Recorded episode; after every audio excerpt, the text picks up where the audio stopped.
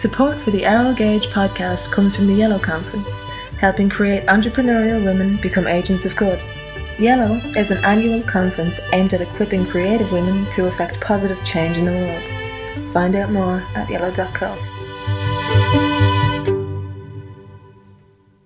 I'm Dominic. Um, I'm 23 years old, and I'm from Germany, um, more specifically from Bavaria, so South Germany. And really, I grew up really near to the Austrian border, near Salzburg. And I'm from pretty much from the alpine scenery of Bavaria, yeah.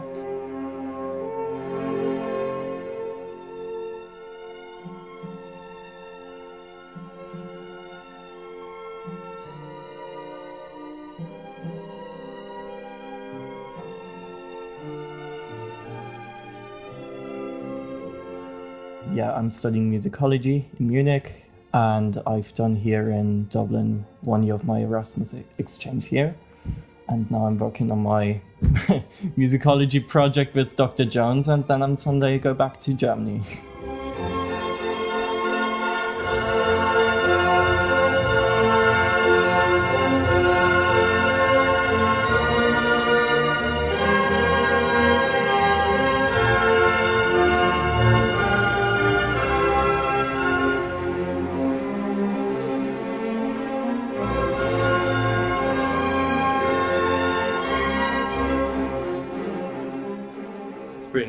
UCD, University College Dublin, in the windy room. So if you hear wind, it's this room in particular seems to be loud when it's windy.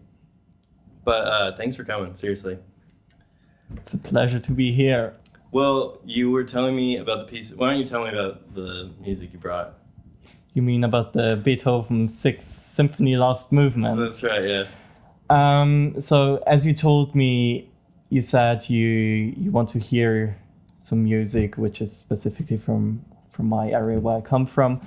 Um, that's actually a bit hard, I thought. Um, so because my dad is Swiss and uh, my mom is German, and I grew up in Bavaria, so I thought to present today something which is kind of represents my both nationalities which are in me and um, so i've brought that because the last movement is based on a traditional uh, swiss melody which is called the Ranz des Vaches or in german Kuhreihen which is a specifically a alpine melody um, which is, was played by shepherds, like um, during during history, um, for rejoicing um, to God or to nature.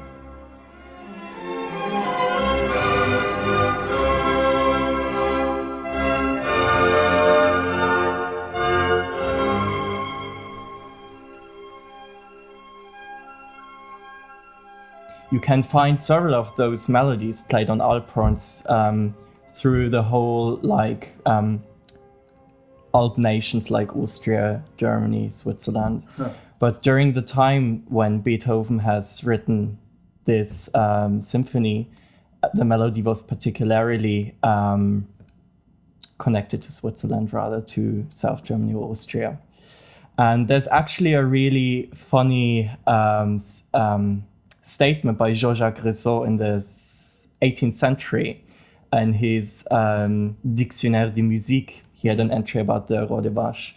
And it was actually, I don't know if it's hor- historical correct or not, but there's a rumor that um, Swiss mer- mercenaries um, were, it was forbidden to play, so when they were abroad, like to fight for other countries or whatever, it was forbidden to play that melody because they suffered so much about that to go home to their to their um, where they come from to their how you say that?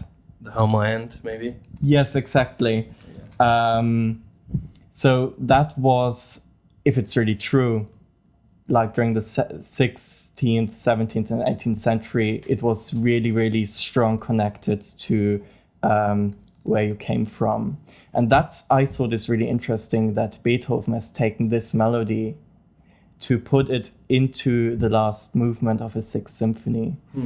Um, because, as you, I'm sure, know, that the revolution thing about uh, Beethoven's symphonies was that they are all goal directed, and the real um, melodic um, themes are really in the end. I mean, best example is the um, is the Ninth Symphony of Beethoven, where everything is culminating in a rejoicing uh, chorus in the end.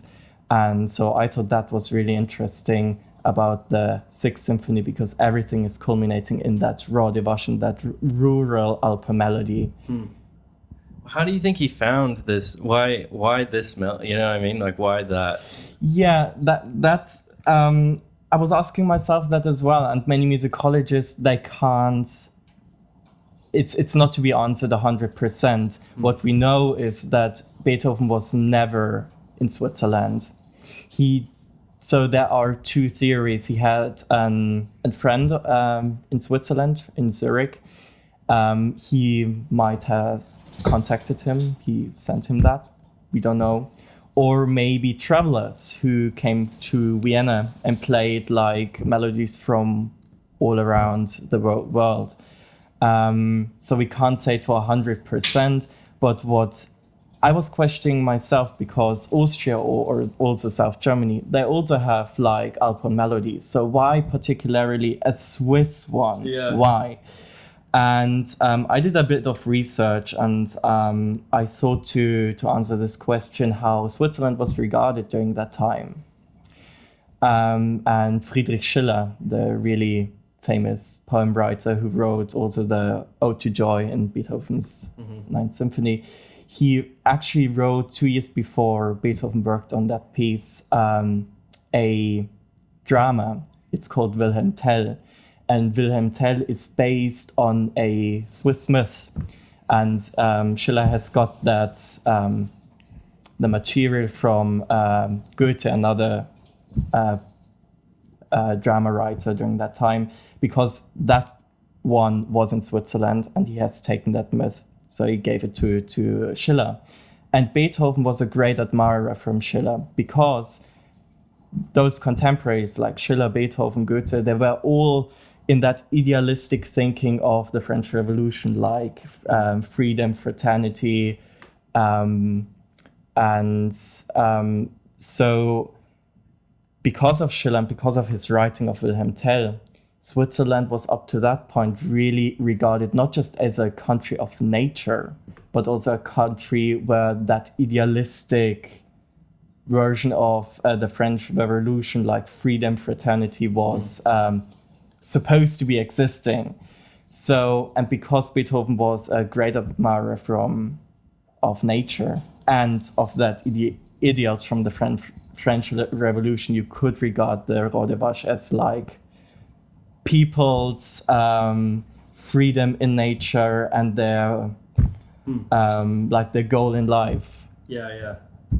The whole the whole idea of his six is like the pastoral, like into nature, correct? Yes. So that's cool. I I feel like Switzerland still has that kind of reputation of being like unbelievably beautiful in terms Yes. of you know mountainous regions and stuff Yeah. like that.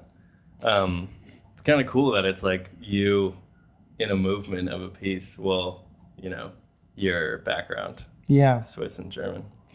um, yeah, to that, um, I mean, to my own experience, um, Bavaria has equally beautiful parts, but I always thought that like the Swiss people are much more aware of the beauty of the nature.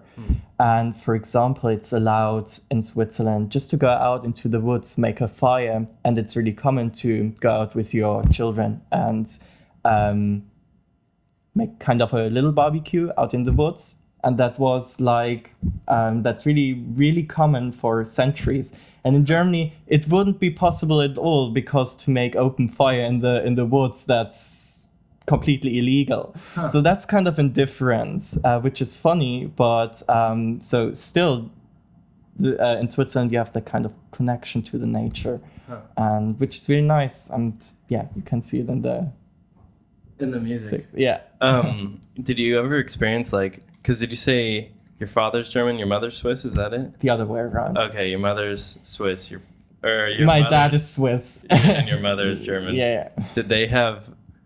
Well, I imagine you know if you go to the stereotype of Germans, of you know the it's strictly illegal to make a fire in the woods. Did they? Did you ever witness those cultural clashes? Was she, was she ever like, we can't do that, and he was like, of course we can, that kind of thing. Mm, Did never grow- did it actually in Germany. I don't know why. Hmm. but um, there's actually a funny story. Um, so because my um, Swiss granny, she also lives in Germany, so beside my house, and her, I think it was her brother. So 30 years ago, it was before my time. Her brother from Switzerland came over with um, his other brother. And they went to the woods in Bavaria, made a fire and roast sausages. Uh-huh. And then they came back and my like my my grandfather, my grand, they were you're not supposed to do that. That's that's really strictly illegal. And they did "Well, why we we always do that at home, but we shouldn't do it here. so it was not in my generation, but we have that kind of family story. Yeah, yeah.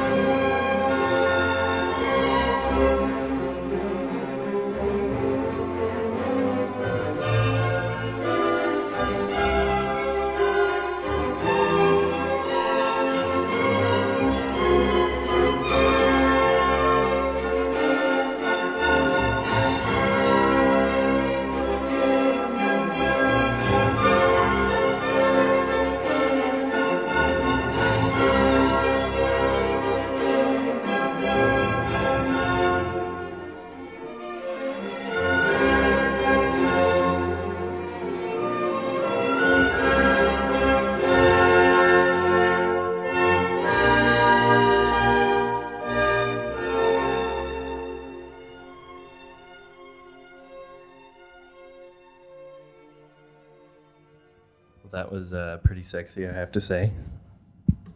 Thanks for picking that. It was great.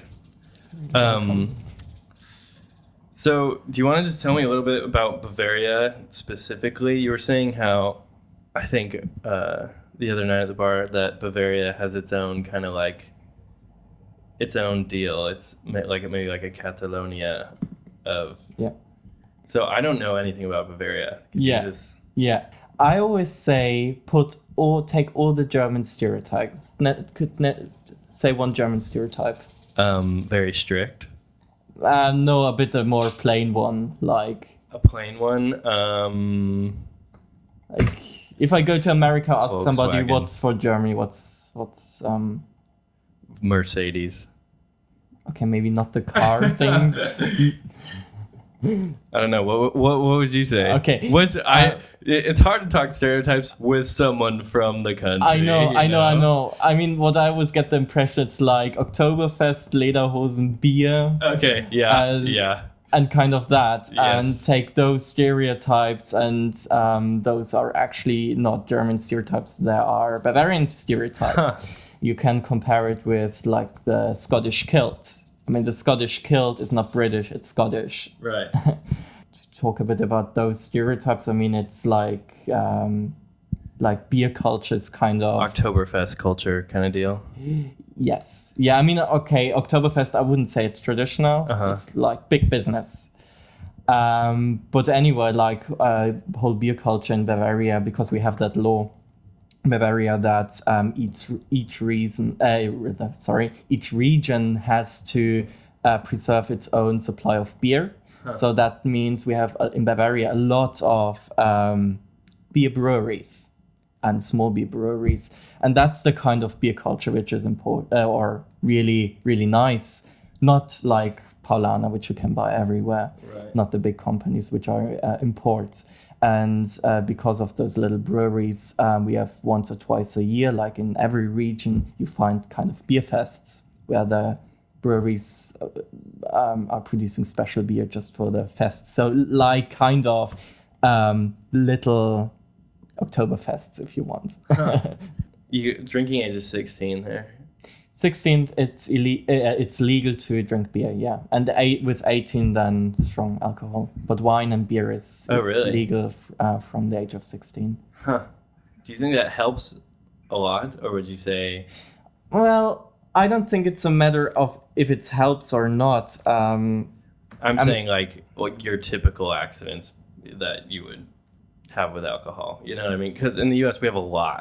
yeah, we I think we don't really have a lot of pro- problems. I mean, people growing up with that. I mean, when I look back into my childhood, when I was taken like by my dad to one of those fests, and everybody was drinking, so and childrens were running around, and for us it was just completely normal. Of course, we didn't get beer from our parents. Um, we drank unalcoholic stuff um, but then you, you grow up with it and then you i could imagine you're much more aware of how you behave when you're grown up In the U.S. it's like because you know. I mean, obviously, people do drink before they're 21, but it's always like you got to find the cool parent to buy the alcohol when you're in high school, you know. But our problem right now is really DUIs. Like, it's it's that's like people just driving under the influence. It, I mean, I've been affected by it. Many, a lot of people are affected by it. But I'd imagine drinking at a younger age might help you understand, like you're saying, how you act when you're grown up. Maybe how you act when you're under the influence. Does that make sense? yeah but it's isn't it a question of okay if you re- like if you put the range down if it really helps or if it would like re- what i could imagine is what really would help when your parents when the grown-ups are you know not saying oh my god that's something bad or um, we have to do it secretly not in front of our children because then the children they see oh oh my god that's something se- uh, something um, how you say secretly and um, um, something you know if something is secret then it gets Like interesting taboo almost. yes Yeah. exactly and i think if it would be dealt more openly and just if it's the normal world uh, the the no- normalist thing in, in the world then um It's not a big deal then. then it's not a big deal exactly What's uh I don't know, this is just crossed my mind. What's the state of like um like no maybe this is totally not related, but I am curious as to like the state of like narcotics. Like Portugal, they've decriminalized every drug. So Okay. and it's that whole idea of it's not taboo anymore. Everything's under regulation. Um, I think the whole idea of getting help rather than getting thrown in prison when you are having a problem with drugs. Mm-hmm. What what does Germany look like in that like regard? Sorry if this is completely. Yeah, I'm just yeah. I'm really curious. Um, so it's the only drugs which are allowed are alcohol and nicotine. Hmm.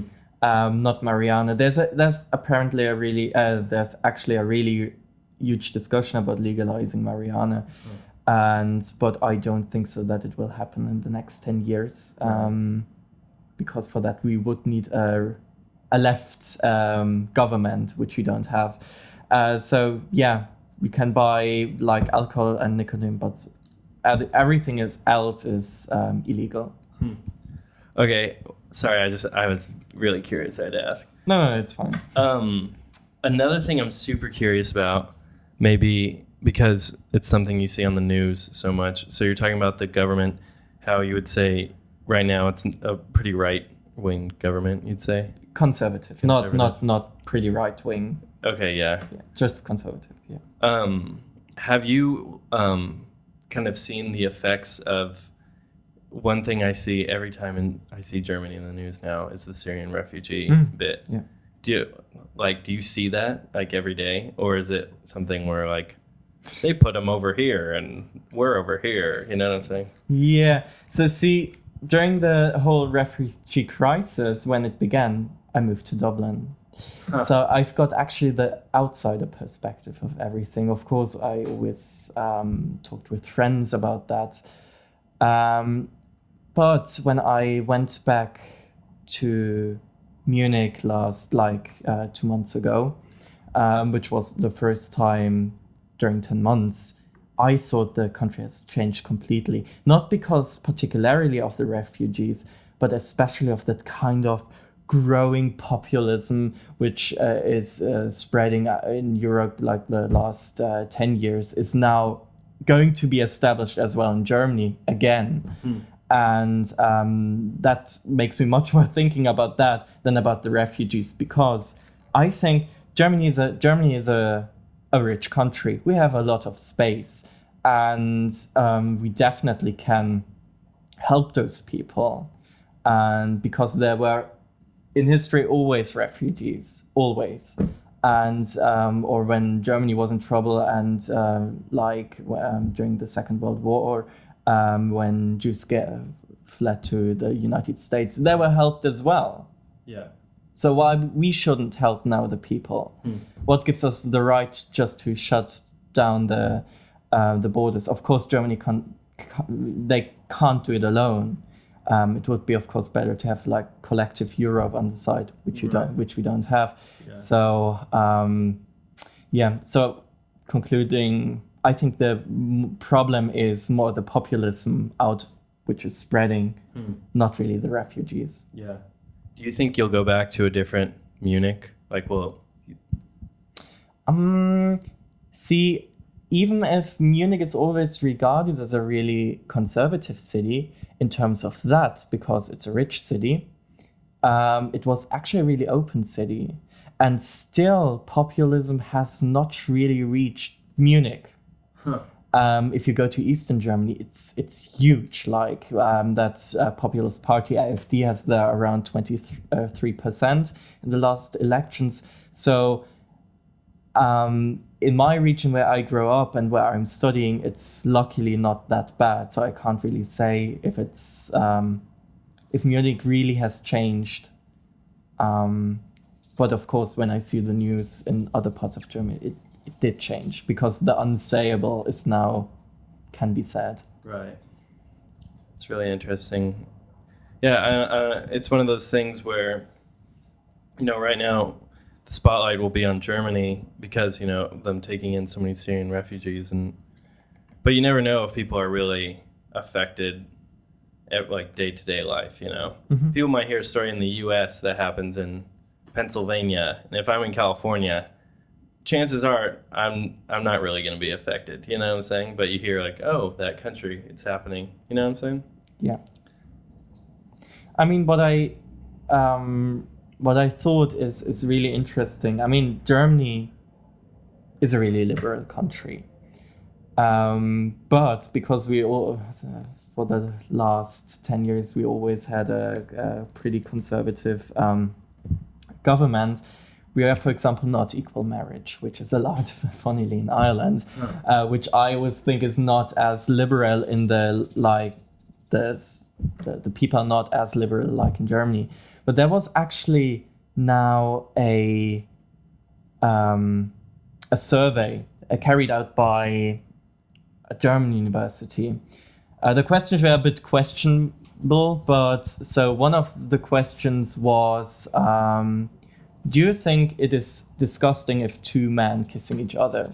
This question was um, answered the last 10 years, um, always around, with yes, around 20%. It was carried out this spring, and it's now about 42%. So it doubled up between uh, during the last two years. And why? I don't know. Huh. Doubled up yes or doubled up no? Yeah, doubled the yes. Oh, interesting. Which is unbelievable because I think, you know, um, all my like all the people I know they are so so liberal. I can't I can't actually imagine who who thinks like that. Yeah, that is really strange. And I've thought the same thing with Ireland. I know exactly what you're talking about where when I go around every girl is in a like a Catholic schoolgirl like uniform and like it seemed your overall vibes coming from Ireland are definitely more conservative than your continental Germany and Yeah. France and Spain, you know?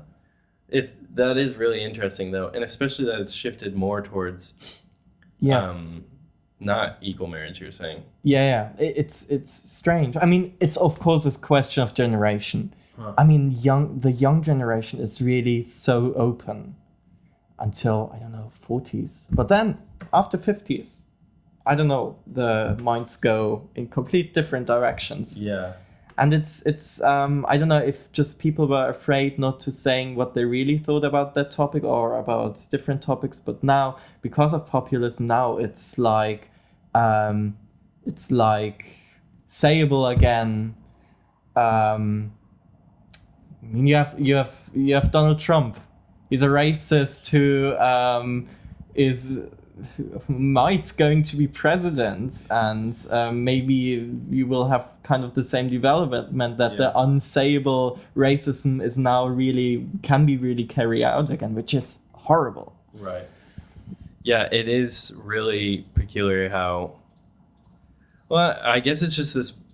It'll way. It's like these waves, you know, of, you know, you, like we had Brexit and the populism that went with that, the nationalism, and now we have a guy like Donald Trump. Uh, like Trump opens up this whole can of worms of like he is like the manifestation of a bunch of people feeling insecure and scared and he's you know like uh i think that's one reason the us could learn a lot from germany in their taking in of like refugees and stuff because right now one of trump's you know cornerstones is that you know let's ban muslims. And it's like whoa this is i don't know. It's just it's wild that it's gotten this far but you realize the state of people and their fear you know what i'm Yeah. saying? But but that's I think always really questionable, as, as especially with the United States, a state who was from its beginning sacralized, like it was free to choose your your religion, and now it becomes if you are, if you are Muslim, then it becomes now like uh, it's now politicized. Po- politicized. yeah yeah yeah, yeah. and um, that's really scary because who gives us the right to judge which religion religion is proper for our nation or not the whole concept of nation was developed independently from religion yeah. So- the concept yeah yeah Yeah, I was just actually watching a video of Obama this morning, answering why he doesn't say the term um, radical Islam, radical Islamic terrorist. Um, and essentially, he was saying, you know, these people, if someone, he, this is what he said, if someone said, if someone was killing thousands of people and they claimed we're part of uh, Christianity, we're killing people for Christianity, I would say no. That's total. That sucks. You can't do that because obviously this isn't what we're all about.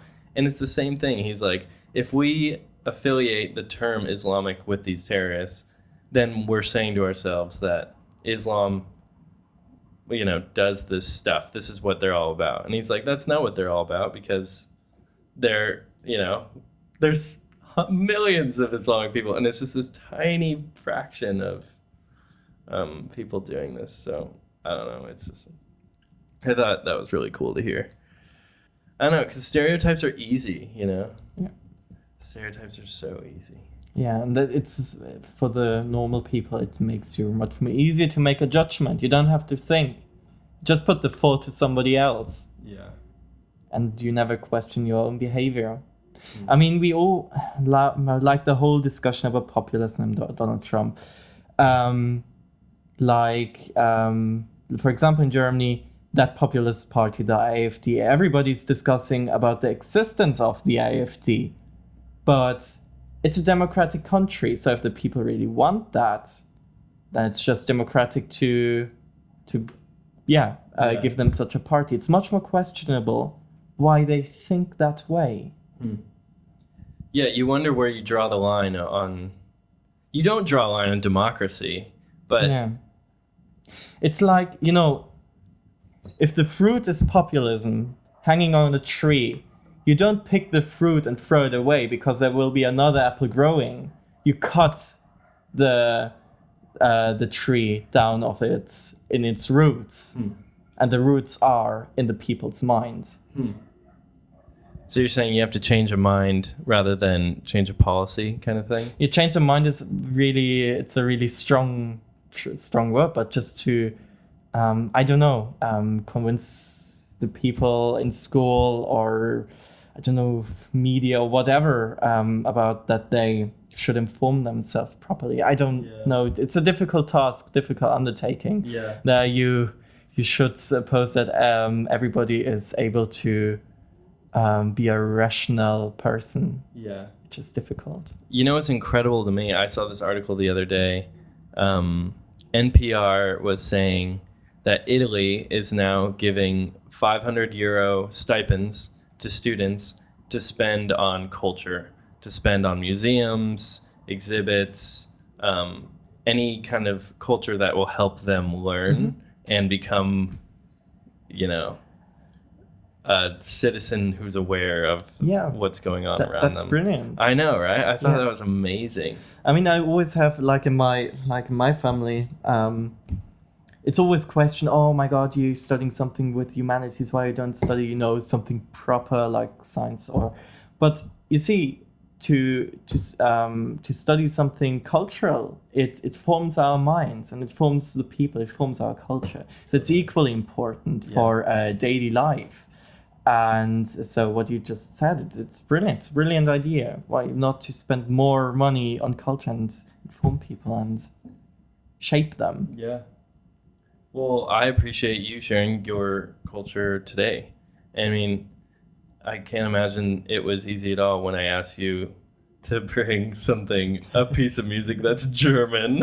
Yeah. it's like, it's like, it's like going to Hawaii and being like, bring me the best fruit you got. And you're like, dude, we got so much fruit, man. I don't know. Well, I really, really appreciate you talking with me. It's awesome. I hope it was helpful. yeah, yeah. And so you're back in Bavaria. You're back in Munich on Sunday, right? On Sunday, yes, so 11 o'clock, I'm back at home. Man. and you're doing. Uh, are you doing your master's back at home? Is that it? no, I have to finish my bachelor. Oh, okay. actually, Yeah. And um, yes, so next year I'm going to write my thesis, and um, hopefully then afterwards my um, philosophy bachelor because I'm doing two, Yeah, yeah. and then hopefully the master and what's coming next. I don't know. Do you think you'll come back to Ireland for your master? I don't know. Um, so my big dream would be to go to England, Mm. which is just- questionable now because of the whole Brexit thing. Right. Um, so plan B would be following my roots and go for my masters to Switzerland. I know that I won't be, I won't stay in Munich. No, Munich is a brilliant university to everybody, really deeply re- to recommend. Um, but I just think, especially in humanities, you you need new experience, new arguments, new ideas, and for that, go traveling, experience the world, and that's the reason why I want to go to England or go to Switzerland. It's really cool. Um, cool. Well, thanks again. I really appreciate it. I wish you the best. I'm glad this worked out in our three day span. and hopefully, either I'll, you're coming back in December, right? Yes. So I'll see you, and we might, as a class, go out to Germany at some point. So who knows? Hopefully. Who knows If in in Munich around, then just send me a message, let me know. Sounds good to me.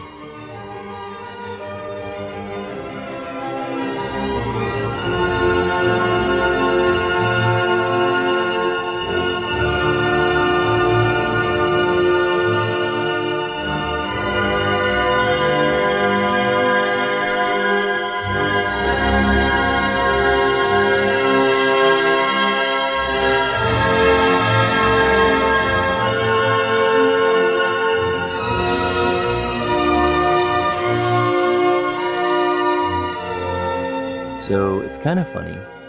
This conversation was recorded about a year ago in Dublin after Dominic and I had hung out a few times.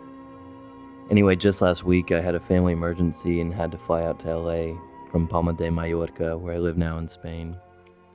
And my first flight flew out of Spain delayed, causing me to be stuck in Munich where I would have had a layover, resulting in my calling up Dominic, which led to a beer house in the heart of the city which led to talking about Bavaria again, Bach, and anything else on our minds into the night.